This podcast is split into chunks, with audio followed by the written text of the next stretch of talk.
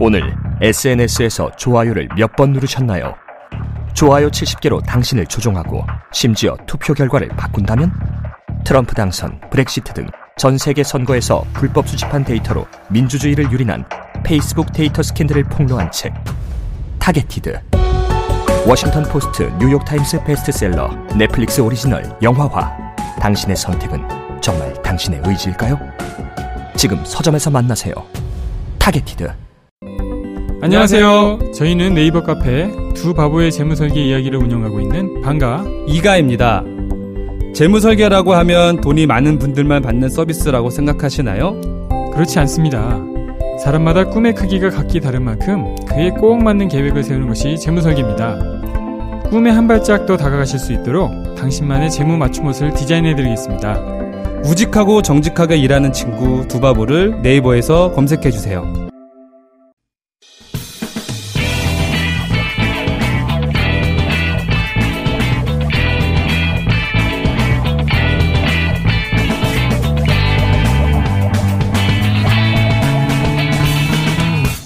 김어준의 뉴스 공장.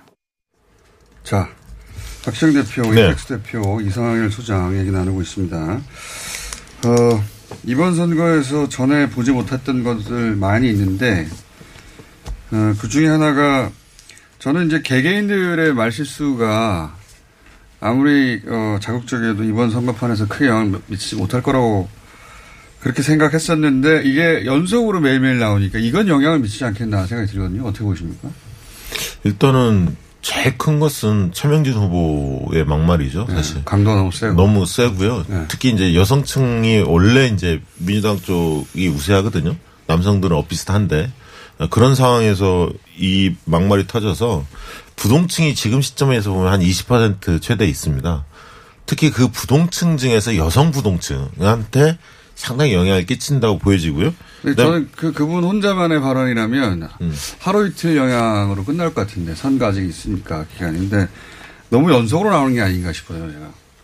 저는 이게 뭐 우리가 실언이라고 보통 하는데 이제 그거에도 어떻게 보면 등급이 있는 거잖아요. 보통 이제 정치적 논란이 되는 실언이라는 건 정말로 좀 실수거나 아니면 그렇죠. 약간 개념이 좀, 좀 성실된 그런데 이게 차명진 후보의 발언은 그런 실언 수준이 아니란 말입니다. 그리고 이게 어, 개인의 문제로 보여지는 것보다 훨씬 파장이 클 수밖에 없는 게 이미 통합당 내에서 과거에 그럼 이게 거슬러 올라가요. 네. 이제 세월호 막말도 있었지만 5.18 망원 이런 것들에 대해서 당이 어떻게 대처를 해온 건가라는 것을 다시 상기시키는 문제가 있고 결국 잊어버리고 있다가 이분이 다시 공천된 날을 환기시키면서 공천됐을 때 그때 아마 고- 그 통합당 공관 이석연 부위원장이 안타깝다라고 그랬습니다. 이게 왜냐하면 공천을 아- 해야 되냐는 논란이 많았는데 룰이 그렇게 되어 있으니까 공천을 받아버린 거예요. 경선을 해가지고 결과적으로 이제 이런 것들이 당이 이런 문제를 어떻게 대처해 왔는가를 이렇게 총, 총체적으로 보여주는 문제고 말의 그 농도가 네. 너무 이건 심각하기 때문에 해명이 불가능한 수준이어가지고 네, 네. 다른 말들 말 실수, 단어 선택이 잘못됐다든가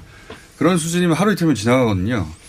근데 저는 그 말의 농도도 말씀하신 대로 그 지나지만 너무 많이 나온다 연속해서 네. 계속해서 어 김종인 어, 선대위원장까지 또 말실수를 하니까 네, 김종인 위원장은 조금 이해되는 측면이 있어요. 왜냐하면 하루가 멀다 하고 사고 치는 후보들이 있지.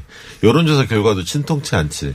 그러니까 이제 이분 입장에서는 굉장히 헷갈릴 수밖에 없고요. 그리고 또 본인 스스로도 이당 저당 많이 옮겨 다녔지. 그러니까 당명이 헷갈릴 수밖에 없습니다. 민주당의 추억이 너무 강렬하게 바뀌었던 것 같아요. 저는 이제 프로야구를 좋아하는데 LG 두산 라이벌 경기에서 LG 응원석에 가서 두산 응원한 격이거든요. 굉장히 어, 떻게 보면 뒤에서 캔이 날라 날라올 수 있는 그런 어, 상황인데 어, 지금 차명진 후보의 경우에는 지금 여전히 페이스북 어제 제가 봤- 들어서 봤더니 여전히 같은 주장을 하고 있어요. 그리고 어, 차명진 후보의 이제 멘토격인 김문수 전 지사도 지금 지원 사격을 계속 하고 있고 문제는 뭐냐면 아, 지금 이 상황에서도 어 당내에서 이 양론이 계속 어 탄핵의 강 건넌 분들과 안 건넌 분들이 싸우고 있다라는 거고 SNS 댓글도 똑같습니다. 지금 어 사과하고 빨리 빠져야 되는데 지금 그렇지 못하고 있는 상황. 그러니까 우왕좌왕이 제일 선거에서는 안 좋은 전략인데 그렇죠. 우왕좌왕하고 한쪽으로 있습니다. 지금 외로운 1, 2위에서 아직 결론이 안 났잖아요. 어제 개최를 못 하지 않았습니까? 이 사안에 대해서? 네, 저도 그 보도는 못 봤는데 이제 아마 그 전에 오늘쯤은 김대호 결론이 후보는 빨리 났습니다. 결론이 났는데 네. 예. 어, 원래 선거에 크고 작은 사고, 사고들이 있긴 한데, 그 보수 보수 정당에서는 메시지 관리가 굉장히 강했는데 이번에는 그립을 놓쳤다는 생각이 그렇죠. 들어요. 네. 지금 이제 김종인 위원장도 영입해서 이 선대위원장을 모셨는데 그 효과가 별로 나타나지 않고 있지 않습니까? 여론조사 결과만 놓고 본다면. 그리고 이제 황교안 대표 입장에서 황교안 대표 스스로가 이 막말 파동, 파동의 장본인 중에 한 분이고 공천 책임이 있다 보니까 어, 지도부의 그립이 그렇게 세 보이지 않고요. 그다음에 이제 선거 막판에는 이성적인 어떤 사안보다는 정서적 사안이 훨씬 큽니다. 막말이나 추태나 폭로전 이런 것들이. 그래서 저- 대형 정책 공약 이런 이성적인 것을 어, 표로서 접근하려는 이런 어떤 시도들이 잘 안 통해요. 원래 안 막판에는. 통하죠. 예. 예. 마지막에 남은 거는 이제 감성만 남아있기 예. 때문에 이성적 판단은 거의 끝났고. 예. 그러니까 이 실언이라고 하는 이런 문제들이 사실 그 자체의 파장이 얼마나 크냐의 문제도 있지만 이제 통합당 입장, 통합당은 이제 야당이고 뭔가 이제 선거를 통해서 어떤 회복을 노리는 정당인데 마지막 선거전을 거의 불가능하게 만들어 버린다는 거죠. 이게 전체적으로 좀 단결된 메시지를 가지고 그렇죠. 선거를 마지막에 몰고 가려는 힘을 이런 어떤 이제 실수들이 그 계속 분산시켜 버리기 때문에 이런 부분들이 굉장히 이제 강한. 야당이어야 야당표가 모이는 표. 보는데. 저는 이번에 축구 얘기하겠습니다. 축구에서 역전을 하려면 네. 어, 자책골 먹으면 안 되거든요. 근데 네. 자책골 지구인데 자책골을 먹으면 완전히 시리에 빠지게 돼 있습니다. 다리가 다리에 힘이 빡 예, 빠지죠. 수비수들이 다리에 힘이 제가 빠지죠. 최근에 예. 잘안 보는데 최근에 이제 보수 어, 유튜브 채널들 있지 않습니까? 네. 대표적인 네. 분위기를 네. 어, 어떻게 파악하고 있는가? 그 거긴 코아 지지층이 보는 방송이니까 네. 뭐랄까요? 지금 말씀하신 그거예요. 자책골을 너무 먹고 있다. 음. 그래서 원래는 선거 막판에 막 으쌰으쌰 하면서 양 진영 모두 그, 그 지지층을 결집시켜서 몰아가야 되는데 그래서 원래는 한 2주 전에는 엄살 피우다가 투표 직전에는 막 우리가 과반이야 막 이렇게 몰아가야 되는 거잖아요. 예, 과반 아니어도 그런 셈인데 힘이 빠졌어요. 근데 사실은 통합당의 주장대로 여론조사 숨은 보수표가 10%까지 있다. 만약에 이게 사실이라면 어 통합당 일당 할 수 있습니다. 예. 아직도 가능합니다.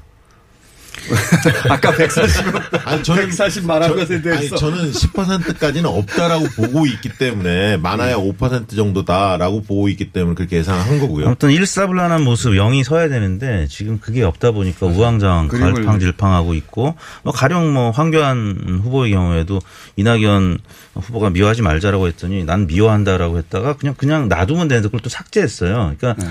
왔다 갔다 하는 전략을 보는 유권자 관전자들 입장에서는 그리고 총선 다음을- 이탈 이완의 뭐 요인이 그렇죠. 그리고 그래서 총선 다음을 보는 또 발언들이 유승민 그러니까 유승민 의원 같은 경우에 이제 거 봐. 이 발언들이 계속 나오다 보니까 예. 공천 잘못 그다음에 막말 그다음에 이제 긴급 재난지원금과 관련해서 당 입장을 좀 다른 황교안 대표하고. 다른 입장을 띠고 있죠. 그다음에 뭐 대학생들 어제 뭐 100만 원 주자 여기에 대해서 김종인 위원장이 이야기했는데 그것도 잘못됐다 이렇게 음. 말하고 나섰는데 결국 이제 어, 총선 이유를 보자는 거죠. 그렇죠. 어, 네. 보- 본인이 이제 주도권을 잡겠다 이런 어떤 포석인데 문제는 유승민 의원이 만약에 험지 수도권 험지에 나갔다면 아, 나가서 생활을 했다면 그런 어떤 힘이 실릴 텐데 본인이 이제 나가지 않았기 때문에 출마하지 않았기 때문에 그렇게 파괴력이 클 것 같지는 않습니다. 파괴력이 있다기보다는 지금 이게 1년에 아, 이 일사불란하게 안 움직인다 당이. 그렇죠. 예. 야당이 어떤 데 단일한 단결된 모습으로 선거에 임하는 그라는 그 느낌을 전혀 좀 주지 못하는 상황들이 된 거죠. 그래서 지지층에 흥을 주지 못하는 상황이 돼버렸다. 이게 좀 지금 여당은 서로 뭐 어시스트 해주고 뭐 엄지척도 해주고 이러는데 야당은 어, 누구 책임, 음, 네 책임 아니냐 뭐 이렇게 서로 보통 어, 비난하는 거꾸로 모습들이 나오고 있기 때문에 야당이 똘똘 뭉쳐가지고 예, 때리고 여당은 이제 배가 불러가지고 예, 그 파이 나눠 먹는 모습이 나와야 되는데 지금 이번 선거는 그런 면에서 현재까지 사전 투표일 당일까지 좀 불리한 상황입니다. 여러 가지로. 자 그럼 여당의 고민거리는 아무래도 비례인 것 같아요. 야당이 이제 지금 어, 메시지 관리가 안 되고 있는 게 큰 문제라면 그 여당의 지도부 입장에서는 비례 문제가 계속 그 이슈인 것 같습니다. 근데 지금 현재 지금 추세로 보자면 어 비례는 비례 일당은 미래 한국당이 할 가능성이 높은 거죠. 네. 그렇죠. 네, 비례 일당은. 음, 지표가 뭐 대략 20% 후반 나오고 있고 네. 어, 3% 미만 기타 정도를 빼면 30%한 초중반으로 그렇죠. 어, 득표할 가능성이 높죠. 그럼 16, 17석 정도 나오는 거죠. 17석 안팎. 네. 네. 이거는 거의 고정인 것 같아요. 이제 네. 거의 고정. 상수로 봐야 되고 그리고 이제 어 민주당이 이제 고민하는 더불어 더불어민주당과 더불어시민당이 어 형제 정당이라고 얘기하고 있으나 비례에 대해서 아직도 사실은 잘 이해 못하는 층이 어 핵심 지식은 이제 알고 있지만 많습니다. 많다 네, 보니까 여전히 많더라고요. 주변에 보면. 굉장히 많습니다. 네. 아직 비례정당의 제도도 그리고 어떤 식으로 해서 비례정당이 탄생했는지 그러니까 잘 모르는 분들도 있고요. 두 군데 중에서 어디를 찍어야 할지 저한테도 물어보는 분도 많고요. 두 가지가 예. 겹친 거죠. 예. 안, 미래 통합당은 미래 한국당만 얘기하면 되는데 여기는 이제 거기도 다 안 가거든요. 네. 거기도 아직도 비례정당을 이해 못 하시는 분들이 있는데 여기는 이제 다 옮겨가려고 했는데 이제 둘로 나뉘니까 어, 비례정당의 일당은 미래 한국당이 분명하고 이 당은 더불어 시민당이 될 것 같긴 하나 그 여당이 기대했던 만큼은 안 나올 것 같고. 이제 여론조사가 이제 공표 금지 기간에 들어갔기 때문에 사실 마지막 남은 시간에 여론의 변화를 저희가 이제 정확히 알 수는 없는데 그 그래도 마지, 마지막까지 발표된 여론조사 흐름으로 결국 이제 추정을 해볼 때 어, 열린민주당이 굉장히 상승세를 타다가 분명히 그 부분에 좀 주춤하면서 꺾인 그림이 있고 더불어시민당은 올라갔습니다. 올라갔고 미래한국당이 계속해서 이제 비례정당에서는 지지율로도 약간 뭐 차이는 크지 않지만 이제 우세- 우세를 보였는데 지금 마지막에 이런 이제 미래통합당과 관련된 여러 가지 선거 이슈들이 어 정당 투표에도 영향을 줄 가능성 뭐 이런 부분들도 사실 배제할 수는 없거든요. 그래서 저는 이게 꼭 어, 미래한국당의 그런 이제 어뭐 우세 흐름이 네. 어확 고한가 할 수 있을까에 대한 부분에 일단은 그렇죠. 바뀌었을 일부는 국민의당 쪽으로 지지할 가능성도 있죠. 미래하고 뭐 예를 들면 정말 안, 저, 저 안철수 대표가 끌고 있는지 국민의당이 음. 오히려 대안으로 뭐 모색될 수도 있고 이런 흐름들이 지금 변수가 지금 남아 있다고 저는 왜냐하면 보여집니다. 안철수 대표 같은 경우는 말실수는 지금 최근에 없잖아요. 열심히 뛰고 계시니까 말실수를 할 기회가 없어요. 열심히 뛰고 계시잖아요. 네. 예. 달리기를 열심히 하고 계시니까 네. 우리나라 선거사상 최초의 그 선거운동 아닙니까? 마라톤? 그렇죠. 보통 3보 1배까지는 있었는데. 3번이면 있어도 어, 선거 기간 내내 뛰기만 하는 건 처음인데. 아, 근데 잘 뛰시더라고요. 아, 그게 힘든 건데. 그래서 지금 그, 그러니까요. 그 비례정당 관련해서는 과연 민생당이 3%를 돌파할 건가? 네. 이것도 이제 다른 정당 의석수하고 연관돼 있기 때문에 이제 그 부분도 좀 지켜봐야 할 것 같아요. 맞습니다. 민생당도 3%를 넘어가는 조사도 나왔잖아요. 지금. 저는 넘어갈 거로 봅니다. 왜냐하면 제일 위에 있기 때문에 저희 어머님 어제 이제 대표성은 없지만 어제 어머니, 어머니 또 나왔어. 어, 제가 여론조사 전문기관으로서 헷갈릴 때는 어머니한테 물어보더라고요, 결국. 투표용지가 두 장인 것도 예. 어제 다, 시 인식하셨습니다. 어, 두 장이니 뭐 하시고 그건 늘 두 장이었는데. 그러니까요. 네. 어, 4년에 지난번에 한두 번씩 하니까 장이었습니다. 잊어버리세요. 그리고 4년에 한 번씩 하니까 분명히 그 전에 들었을 텐데 비례투표는 따로 있다. 예. 그 아, 민생당이 이름이 좋아요 일단 민생. 아니, 그래서 투표용지에 어디 있느냐가 과연 정말 투표 행위에 영향을 줄까 이게 굉장히 우스운 이야기지만 사실은 그런 게 영향이 있거든요. 또 열린민주당은 있습니다. 열린민주당은 12번이에요. 비례정당 기호에서 이게 좀 굉장히 밑에 있기 때문에 네. 이런 부분들이 또 민생당 맨 위에 있고 이름이 민생당이란 이름 이런 것들이 일정하게는 영향을 준다는 그리고 말이에요. 이게 기표소에 딱 들어가면 빨리 찍고 나가야 한다는 왠지 모르는 강박감이 있어요. 네. 뒤에서 기다리는 거 안. 그래도 칸이 좁아가지고 칸 맞추기도 힘들거든요. 네. 이번에 더구나 또 비닐 장갑까지 끼고 찍어야 되기 때문에 이번에 제가. 투표 이미 한 분들 네. 예, 한 분들 문자를 받아봤는데 비닐 장갑을 끼니까 더 미끄럽다고 그리고 그 이번에 투표용지가 거의 50cm 아닙니까? 칼이 정말 좁대요. 아. 그래서 비닐 장갑을 끼고 찍으려고 했더니 근데 그게 약간 어, UR에 걸, 걸쳐도 상관은 없습니다. 그러니까 약간 걸쳐도 돼요 이제. 네, 약간 왜냐하면 걸쳐도 다수가 한쪽에 포함이 돼 네, 있어요. 예전에- 판정하는, 기준이 있죠. 네. 예, 예전에는 기, 그 기계로 해가지고 네. 그 튀어나온 비율이 높은데 이번에 이제 수개표거든요. 어차피. 아 그렇군요. 예. 또 수개표네요. 맞아요. 그래서 어차피 눈으로 보고 하는 거라 네. 그 살짝 걸쳐도 돼요. 근데 안 걸치게 하려니까 고도의 집중력이 필요하다고. 근데, 고부자가 근데 이제. 그러다 보면 개표 참관인끼리 각당 네. 이게 맞냐 틀리냐 굉장히 맞아요. 오래 걸릴 것 같은데 12, 12. 고정 그 지금 사전 투표율 결과가 8개 나왔는데 0.9%거든요. 네. 과거랑 20대 총선보다는 0.5% 포인트 높고 오, 높네. 어, 아, 지난 지방선거보다는 0.2% 포인트 높습니다. 왜냐하면 오. 지난번 총선 때는 11%였기 때문에 사전투표 굉장히 낮았거든요. 네. 근데 지난 지방선거 때 이제 20%를 돌파했거든요. 저는 지방선거 때보다는 높을 것 같습니다. 그러면 사전 투표율이라는 게 물론 시기별로 그 참여도가 달랐지만 투표율의 추세는 그 투- 이게 통계 곡선이 굉장히 묘한 맛이 있는데 오후 한 2시 정도에 발표된 결과를 보- 보시면 굉장히 그 가늠하기가 쉬워져요. 그러니까 어느 정도 될, 지 사전 투표 예를 들면 그 제가 이렇게 한- 관심 있어서 찾아봤더니 한 357로 보시면 되는데 만약에 3, 3%가 만약에 오후 2시 첫날 예. 이게 지난 총선 때 정도의 사전 투표율이 나올 것이다는 거예요. 5%가 넘어가면 지방선거 이 20%입니다. 어. 근데 7%면 대선 때 26%거든요. 이게 이제 한번 그렇게 추세 곡선이 잡히면 거의 쭉 그대로 예. 그래서 2시 정도면 명확하게 눈으로 아 이게 이번 선거의 사전 투표율이 얼마 정도 되겠구나 하는 거를 좀 되게 가늠하실 수가 있을 겁니다. 요즘에 재택근무하는 분들도 꽤 있어서 직장인 중에 아마 금요일 오늘 아. 직장인들도 의외로 투표를 하실 수 있어요. 곳에는. 변수도 있겠네요. 그리고 재외국민 투표가 뭐 사상 최저라고 하지만 투표한 지역들은 굉장히 높았어요. 네. 그래서 제가 볼 때는 어 지난번 선관위 조사 그다음에 한국 갤럽 조사를 갖고 58%보다 좀 하회해서 한 55% 안팎이라고 봤는데 지금 사전 투표를 보고 재외 국민 투표를 보면 58%에 거의 근접할 네. 수 있다라는 네. 사실은 생각입니다. 코로나가 선거 영향을 줄 거라고 네. 했던 것은 이제 그 변수가 이제 안 되는 것 그렇습니다. 같고. 이제 어르신들의 투표 의향률도 굉장히 높게 나오고 있기 때문에 네. 과거 어, 연령별 투표율 패턴하고 거의 유사하게 나올 것 같고요. 투표율 또한 58% 내에서 형성될 음. 그러면 이제. 여당이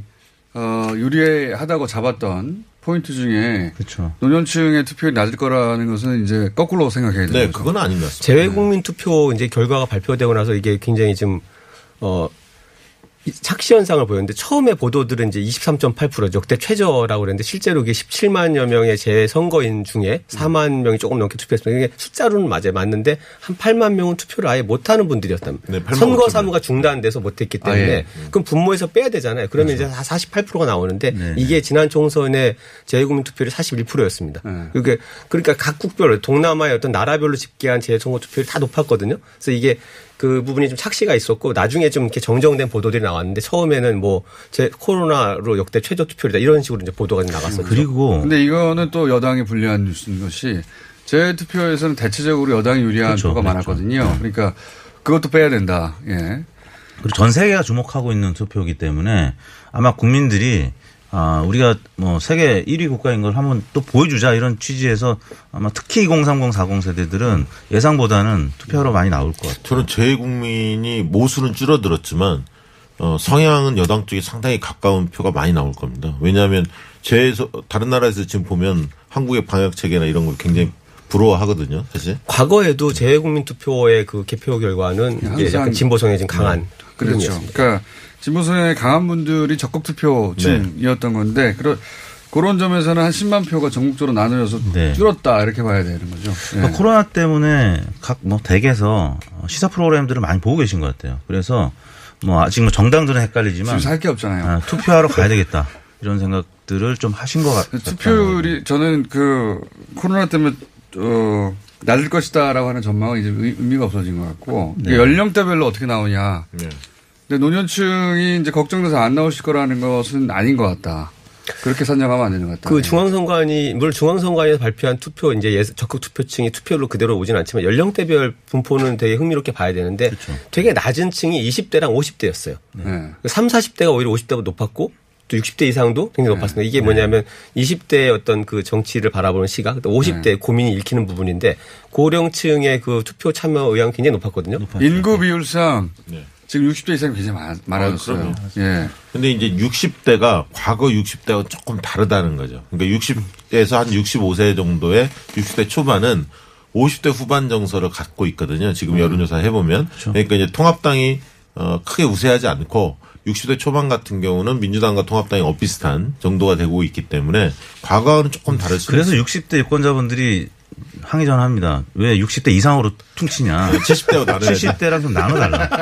아, 진짜로요. 이번에는 선거인수 집계부터 그걸 다 나눴어요. 그래서 60대, 70대, 또 70대, 70대 이상 그 나눠놨는데 예전에 이제 이렇게 퉁쳐놨어요. 여론조사 기관들도 아마 이번에 조사를 할때 네. 좀그 분류를 네. 바꿔야 되는 시기가 온 것 같아요. 네. 유권자 비율이 그렇거든요. 맞습니다. 그리고 본인을 노, 어, 노년층이라고 분류되기 싫어하는 60대들이 많았어요. 예, 노년, 스스로, 사실 네. 60대가 노인 아니거든요, 이제. 예. 여기 계신 분들 곧 60대 되실 겁니다. 노년층 아니어서 실제 기대 수명도 훨씬 길어졌고. 자, 시간이 5분 정도 남았는데, 어, 전반적인 이제 투표 관련, 이번 선거 관련 특징들 얘기하고 있습니다. 어, 아, 참, 정의당 얘기를 안 했네요. 정의당은 비례 초반에, 선거 초반에는 굉장히 낮아졌다가 저는 이게 이제 뭐랄까 안 됐다 표라고 보는데, 네, 예, 예. 안 됐다 표. 동정 여론이 좀 생겼죠. 예. 그러니까 최근에 정의당의 정당 득표율도 그렇고 비례를 찍을 예. 그런 의향도 상승세입니다. 조금 상승됩니다. 예, 예. 그건 분명하고 네. 어디까지 올라갈지는 모르겠으나 한 10% 수준에까지 도달한 네. 조사가 많습니다. 네. 예, 비례 특히 비례 같은 경우에는요. 지역구 본인이 생각하는 지역구 하나 두 개 정도만 딱 얘기해 주시고 이 전체 선거를 상징하는 것이다. 혹은 뭐 PK 지역 나는 주목하고 있는데 여기서 요- 이 지역을 봐라. 뭐 어. 왜냐면 또 월요일에 또 나오실 거거든요, 여러분들은. 자, 한 곳만 상징적인 것을 생각 뽑아보시죠. 저부터 말씀드릴게요. 예. 그러면 종로는 어제 뭐 KBS, SBS 여론조사 보니까 많이 벌어졌어요. 30% 포인트 가량 벌어졌기 때문에 어 이 책임을 이제 차명진 등등의 책임을 황준 어, 황준표래 또 황교안 대표한테 예. 묻는 그런 성격인 것 같아서 저는 이제 수성을이 관심이 있습니다. 홍준표 후보가 살아 남을 수 있느냐. 거기 박빙이죠. 여기 완전 박빙이더라고요. 이인선 예. 후보, 어, 미래통합당. 후보랑 그래서 홍준표 후보가 살아남느냐 못 살아남느냐에 따라서 보수의 앞길이 결정되기 때문에 갈리죠. 네, 네, 그래서 맞습니다. 저는 수성을을 아, 관심적으로 저는 뭐 받으면 수성갑 아. 김부겸 주호영 대결이요. 네. 그 조사 기간마다 좀 다릅니다. 그러니까 주호영 후보가 두 자릿수로 앞서는 결과도 나오고 오차 범위 한 5, 6% 내에서 어 김부겸 후보가 쫓아가는 조사 결과도 나오고 있거든요. 근데 이제 그 대구 지역 같은 데는 오히려 샤이 보수가 아니라 샤이 진보가 분명히 존재합니다. 그래서 한5% 정도는 샤이 진보가 있다라고 봐야 하기 때문에 박빙이다. 예, 지금 저는 박빙이다라고 보여지고요. 계속 강조하지만 홍준표 후보가 선전하면 선전할수록 주호영 후보에게 도움이 되는 게 아니라 김부겸 후보한테 도움이 된다. 그걸 알고 주호영 후보가 이인선 후보를 돕나 봐요. 지금 네. 이인선 후보가 많이 올랐어요. 네. 그래서 왜냐하면 여야 대권 후보 한 명 갖자 이 정서 그러니까. 이게 이것이 최대 이슈화가 됐기 때문에 대구 선거에서 양쪽 모두를 손에 쥐자 이런 거죠. 예. 어, 모처럼 깊이 있는 얘기가 지금 진행을 이렇게 하셔야 예.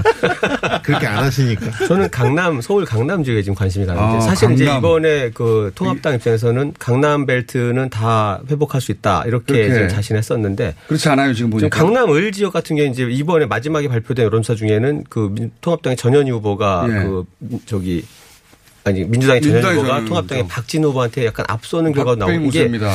이 부- 이런 부분들이 결국 이제 어 지금 지적하신 지역들이 이제 대구 경북하고 제가 이제 강남 이야기를 하는데 뭐냐면 저희 관심이 가는 지역의 패턴이 네. 원래 보수가 우세할 거라고 봤던 지역에서 접전이 일어나는 현상들이 나타난다는 거예요. 지금 네. 강남 전체 소초벨트까지 여기는 이제 그 보수의 중심이었죠. 예. 보수의 중심이었는데 좀 흔들립니다. 여기가 전체적으로 여론조사를 네, 보면. 송파도 조금 흔들리고요. 네, 전체적으로 송파, 좀 을, 병, 갑 다 접전인 것 같고요. 강남에서 이변이 하나 정도 나오지 않겠나 최소한 그런 전망. 엄청 고민들 하고 계신 것 같아요. 강남 병 지역도 굉장히 관심 지역인데 워낙 이제 이게 언론사들이 아 강남권은 뭐 보수가 안 하죠. 이기겠지 해서 여론조사가 네. 별로 없어요. 근데 강남병의 그 김한규 후보 같은 경우는 사실 이 교육에 관심 있는 부모들한테는 정말 네. 워너비가 엄친아 아. 그러면 그리고 TV 토론을 상당히 잘했어요. 예. 완전 신인인데 예. 그 소위 스펙이 김현장 변호사. 예. 스펙이 그쪽 선호 스펙이에요. 하버드대 변호사 갑자기 예전에 나오시니까. 그 노원에 출마했던 홍정욱 후보를 연상시키는 예. 부분이 좀 있거든요. 그러니까 지금 강남권 가보면 플랜카드를 보면 그 통합당 후보들은 세금 폭탄, 종부세 관련해서 그게 가장 많습니다. 가장 네. 이슈화 시키고 있는데요. 아까 얘기했던 강남 을 지역 전현희 후보, 박진 후보가 붙는 지역은 종부세에 해당 없는 분들도 많이 살고 계십니다. 그래서 그 어떤 종부세 단일 이슈로만 가기에는 강남 을에서는 쉽지 않다. 그런 느낌. 김한규 후보를 거론하는 또 여론조사 전문가를 제가 처음 뵈가지고 아, 제가 저도 주목하고 있거든요. 네. 그 지역에 아무도 관심을 안 가지는데 이 강남권이 약간 볼 피- 필요가 있다라는 생각이 들다 보니까 이 지역이 자꾸 이제 자세히 보이기 시작하는 거죠. 네. 맞습니다. 예. 그 거, 거기 지역은 이제 통합당 후보는 통계청장 출신이십니다. 어, 그렇죠. 유기준 예. 의원 동생, 동생이죠. 유경준 후보. 저는 개인적으로 고민정 오세훈의 대결을 눈여겨봅니다. 그러니까 똑같은 이유인데 오세훈 후보가 살아나면 대권 주자예요. 그렇죠. 그렇죠. 예, 대권 주자라서 다른 대권 주자들이 다 못 살아나면 어, 우리 예상치 못하게 오세훈 중심으로 재편도 가능합니다. 예.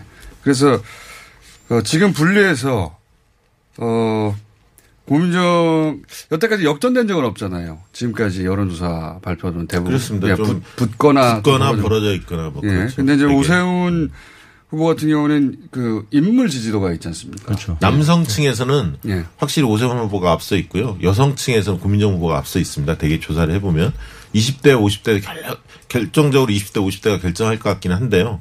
어, 제가 한 번 몇 번 가봤어요. 분위기가 어떤지. 두 분 다 이제 워낙 인기가 있어서 예. 뭐 고민정 후보 같은 거 아이돌 스타더라고요. 막 사진 찍자고 서로 네. 유세장에서 유세 그 오세훈 후보는 조용히 골목길들을 많이 다니면서 또 지지세를 얻고 있습니다. 오세훈 후보 측에서 제가 보기에는 오래 굶기도 했고, 예, 오래 굶었죠. 그랬죠. 이번에 떨어지면 진짜 앞으로 4년 후면 어떻게 될지 모르는 그렇죠. 정말 은퇴가 돼야 될지도 승부수를 모르니까 걸었죠. 승부수를 걸었기도 했고 실제 오세훈 후보가 당선이 된다면 어, 지도가 변할 수도 있다 권력 지도가 그런 차원에서 지켜보고 있습니다. 고민정 후보도 물론 당선되면 그 삼성 같은 초선이 예. 될 수도 있죠. 그 정도 힘이 고민정. 후보 급부상할 수 있죠. 예. 그렇습니다. 그래서 지켜보고 있는 와중이고요. 자, 아, 그리고 이변 하나만 꼭꼭 끝내죠. 예. 저는 이변 이변은 높은 거. 고향 갑하고 연수울에서 나올 수도 아, 있겠다. 고향갑. 이게 이제 심상정 의원이 있는 지역 아닙니까? 네. 고향갑. 그래서 여론조사가 야, 여긴 진짜 전망하기 어려워요. 네, 예, 전화 면접 조사를 하면 심상정 후보가 앞서 있는 결과가 최근에 좀 나오고 있고요. ARS 조사하면 또 꼭 그렇지만은 않은 것 같아요.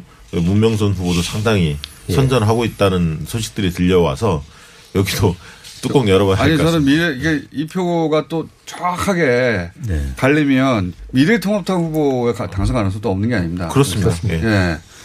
여기는 정말 누가 당선돼도 네. 이상하지 않을 정도로 전, 전망이 어렵다. 그리고 연수울도 예. 어, 최근 들어서 정일영 후보가 바짝 어, 추격하면서 오차 범위 내에서 어, 민경호 후보하고 어, 네. 경합이 이루어지고 있는데 이정미 후보가 정의당 이정미 후보가 조금 빠지는 추세예요. 그래서 이것도 끝까지 지켜봐야 할것 같습니다. 여기도 이제 저- 정의당과 민주당이 이제 표를 서로 나누는 지역인데 크게 나누는 지역이죠. 예, 크게 나누는 지역에서 근데 이제 그 진보 유권자들이 이 양쪽 모두 진보 유권자가 다수인 지역인데 어, 전략적 투표를 마지막 순간에 어떻게 할 거냐 네. 거기에 달린 것 같아요. 거기 인천 연수울은 진보층이 다수는 아닙니다. 거기가 신- 송도 신도시가 있는 지역에서 음. 어떻게 보면 어, 인천의 강남 이렇게 불리울 정도로 보수세가 센데 민경욱 후보가 과거에 이제 이미지 자체가 막말 이런 논란들이 늘 있어 왔기 때문에 최근에 또 공천 과정에서 어, 두 번이나 죽었다 살아난 이런 과정들을 겪으면서 이제 중도층이라 일반, 일반적으로 이야기하는 층들이 최근에 조금 돌아서는 양상이 있어서 접전이 이루어지는 것 같습니다. 전문가 어, 본인이 전문가임을 예, 드러내기 위해서 저런 분석을 하나. 가끔 지적을 해야 돼. 자 마지막으로 저는 이제 강원도에서 이제 권성동 후보가 살아남을 수 있을 것이냐 아니면 어부지리로 민, 민주당의 아, 김경수 거기도- 후보가 살아남을 수 있을 거기도 것이냐. 정말 특이한 지역이죠. 예. 네. 그리고 이제 뭐 근처에 20%씩 있는 나눠가지는 않습니까? 맞습니다. 거의? 네. 황금 모날이 돼가지고 어, 여기가 만약에 가져가면 이광재 또 이지혁 그다음에 김진태 후보도 지금 어떻게 될지 모르는 상황이라서 네. 한 번도 민주당에서는 당선된 적이 없고 네. 항상 미래통합당이 이기던 지역인데 여기는 희한하게도 후보 4명 정도가 20%예요. 그렇습니다. 그, 네. 런데 이제 최근 조사 보면 권성동, 김경수 두 명이 좀 더 앞서가는 결과가 나오고 있고요. 여론조사 강원도 지역 신문들이 많이 발표하고 있는데 유심히 보시면 두 군데 원주, 갑, 을을 빼고 나머지 여섯 개 지역은 다 오차 범위 내에 있습니다. 여기를 다 이기면 미래통합당이 원하는 수치가 나오는 것이고. 예. 그렇죠. 자, 아, 오늘 여기까지 하고요. 월요일에 또 뵙도록 하겠습니다. 예. 멀리 가지 마시고.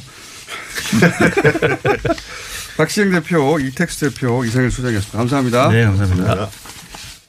시더 시더 아빠 발톱 너무 두껍고 색깔도 이상해 이 녀석 그럴까봐 내가 캐라셀 네일 준비했지 갈라지고 두꺼워진 발톱 무좀이 싹 사라진다고 미국 판매량 1위 600명 임상 실험을 거친 전 세계 48개국 손발톱 케어 압도적 지배자 캐라셀 네일 2주 후 달라진 손발톱을 경험할 수 있습니다 네이버에서 캐라셀 네일을 검색하세요 안녕하세요. 치과의사 구지은입니다. 태아가 자랄 때 가장 먼저 생기는 기관이 어디일까요? 바로 입입니다. 먹는다는 것은 삶의 시작이자 끝인 것이죠. 100세 시대인 요즘은 치아를 100년 가까이 사용합니다. 그럼 어떻게 해야 치아를 100년 동안 건강하게 관리할 수 있을까요? 바로 올바른 칫솔질과 정기적인 스케일링입니다. 가까운 치과를 방문하시면 치과의사 선생님께 올바른 칫솔질을 배울 수 있습니다. 그리고 1년마다 건강보험 적용이 되는 스케일링 치료 놓치지 마세요. 이 캠페인은 유디치과협회와 함께합니다.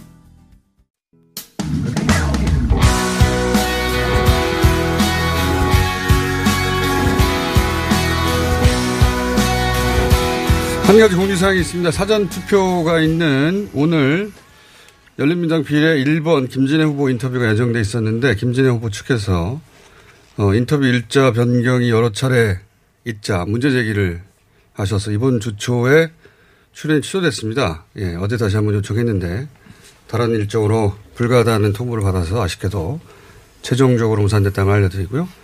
이 일자 변경은 열린민당뿐만 아니라 예, 다른 각 당 후보들의 일정과 전략이 계속 바뀌면서 어, 모든 후보가 계속해서 출연 일정이 바뀌다 보니 어, 어쩔 수 없이 조정을 하게 된 건데 아마도 열린민주당만 일정 변경을 한다고 오해하시는 게 아닌가.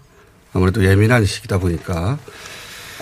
그런데 뉴스공장은 언제든지 다른 후보들 포함해서 모든 어, 섭외 어, 변경 일시 횟수 어, 과정이 기록되어 있습니다. 저희가 성사되지 않은 것까지. 왜냐하면 선거 기간에 다들 예민해서 문제 제기할 경우를 대비해서 저희가 섭외 기준, 순번 등등을 선거 훨씬 전부터 만들어 뒀기 때문에 모든 섭외 시도가 다 기록되어 있다.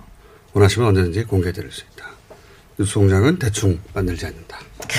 자, 여기까지 하고. 자, 방방. 방방방. 예. 지난주에 각자 자기 방에서 음악을 만든 다음에 어, 사회적 거리두기를 실천하신 음악인들이죠. 아무 소용없이 다 모였습니다. 오늘도 오늘도 왔습니다. 그동안 사회적 거리두기 하면 뭐하냐고. 아 근데 확실히 뉴스공장 출연하고 나니까 유튜브 구독자 수 확 오르더라고요. 그래요? 기분 좋습니다. 그러시든가 말든가. 자, 자 방금 이야기하신 분은 이한철 씨. 네, 반갑습니다. 네. 어, 불독 맨션입니까? 불독 맨션이라는 밴드에서 네, 활동도 하고. 있습니다. 네. 자, 1세대 힙합 래퍼 MC 메타. 네, 안녕하십니까. 에이요! 예. 1세대는 언제부터 1세대죠? 아, 근데 정확하게는 언더그라운드 1세대라고 얘기를 합니다. 90년대 후반. 아, 아무도 몰랐다는 얘기네요. 맞습니다. 자, 크라잉넛 요새 활동 많이 없습니다. 네, 요즘 어 사회적 거리두기를 실천하고 있어서 뭐 모든 공연이 없고요. 아니 그게 아니라 최근 너무. 1년간. 아 지금, 지금 이제 뭐 할게 없어갖고요. 저희가 이제 예전에 어, 저희 노래를 다시 녹음하고 있거든요. 그래서 네. 아. 요번에가 25주년인데 그거 옛날에 냈던 노래를 지금 다시 녹음하고 있어요. 베스트 앨범. 네. 네. 자, 박윤식 씨 너무 길게 얘기하셨어요. 자, 피아노 보컬의 이현상 씨 나오셨고. 네, 안녕하세요. 이현상입니다. 네. 그리고 좋아서 하는 밴드 안복진 씨 나오셨어요. 예, 안녕하세요. 반갑습니다. 좋아서 하는 밴드의 보컬 소년 씨 나오셨습니다. 네, 안녕하세요. 네. 지난주에 그 다들 각자 네. 자기 방으로 돌아간 다음에 반응들 쭉 봤을 거 아닙니까? 아, 너무 좋고요.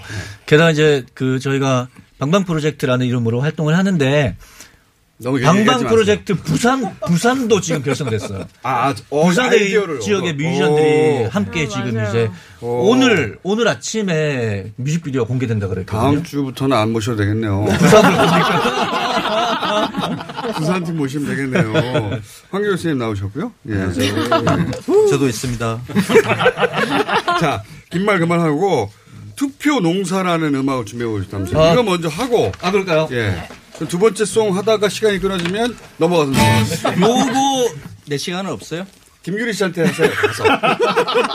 오늘 시간이 너무 짧아가지고 그리고 음악 준비하시는 동안 저희가 첫 번째 인터뷰에서 어, 코로나 백신 후보 물질 개발 세계 최초라고 그랬는데 동시 개발이라고 합니다. 예. 여러 여러 국가들이 동시에 개발하고 있는 와중이다. 근데 우리도 어, 같이 개발했다. 예. 그 속도를 말하는 겁니다. 누가 1인지 사실상 모른다는 거죠. 예. 자, 투표 농사? 네. 후렴 부분이 그렇게 밭을 갈아야 된다. 이렇게 반복되고요. 네. 투표 농사에 앞서서 짧게 어, 투표해요. 예. 투표하러 가야 되는데 아, 난뭐 챙겨야 되는 거지에 대한 답을 주는 노래까지 알겠습니다. 2부작으로 한번 붙여보겠습니다. 알겠습니다. 투표해요 신분증 꼭 챙기고 가요 투표해요. 마스크 꼭 하고 가세요. 비닐 장갑은 준다요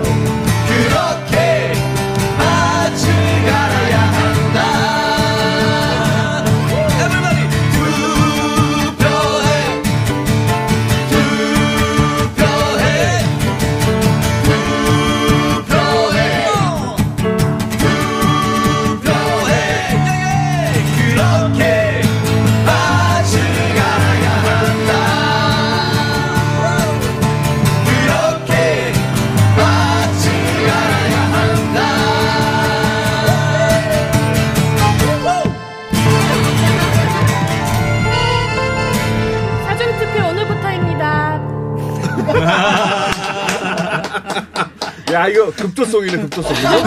며칠 전에 만들었어요. 며칠 전에 급조송. 특히 비닐감, 비닐 장갑은 줘요. 네. 그리고 정보송 아니야, 정보송. 그렇죠. 자, 건전가요였습니다. 21세기 건전가요. 선생님 한마디 하시고, 이번 주제가 뭘지 주제만 말씀해 주시고, 내용은, 네. 김규리 씨 방송에서 이어가겠습니다. 주제가 뭡니까? 지금 말했으면 뭐예요, 이게? 아니, 기대감 말- 상승, 네. 주제. 그 지금 이제 봄이에요. 이제 봄이 오면 저 당진, 장고항 이쪽에서 이제 실치들이 이렇게 잡히기 시작하거든요. 근데 그 축제 기승전결 기간 해가지고. 예. 딱 시작하는 순간, 아, 이거 길겠다.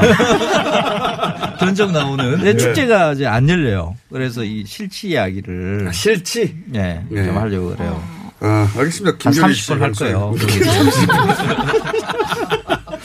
두, 두 번째 곡은 뭡니까? 두 번째 곡은 크라잉넛의 룩셈부르크인데요. 아, 룩셈부르크. 네, 뭐 되게 여러 나라 이름이 국가 이름이 막 나와요. 그렇죠. 그러니까 코로나 19 어, 세계가 부러워하는 우리 의료진 예, 아. 그런 거를 요 노래에 좀 담아봤습니다. 아, 개사를 한 겁니까? 아 그건 아니고 그냥 마음만 담았습니다. 네. 아무런 소울 노력, 소울 담아. 아무런 노력 없이 마음만. 전 세계가 고통받고 있습니다. 최소한의 가사, 가사, 나도 바꿔야 되는데, 그냥 똑같은 거 들고 와서 마음만 담았대. 아, 너무 공으로 먹, 먹으려 하시네. 자, 룩셈부르크. 이게 곡이 몇 분짜리입니까? 이 노래가 3분 정도 되는 것 네. 같아요. 아, 이거 하다가. 하면 하- 끝나겠네요. 맞춰서 할게요. 맞춰서. 아, 그래요? 네. 아, 그거 가능합니까? 저희 한그 1분 고기 하시고 팔 제가 때 1분 이야기하고. 그네 달아가지고 팔린 것처럼 좀 시간 좀 나눠 써줘, 이렇게. 아니, 이제 노래 쭉 하시면은, 김유리 씨 들어올 거예요. 네. 알겠습니다. 네, 쭉 하시면 됩니다. 자. 자, 준비됐나요? 됐습니다. 룩, 룩, 룩셈부르크. 아, 아, 아르헨티나. 룩, 룩, 룩, 룩셈부르크. 아, 아, 아르헨티나. 룩, 룩, 룩셈부르크. 아, 아, 아르헨티나. 룩, 룩,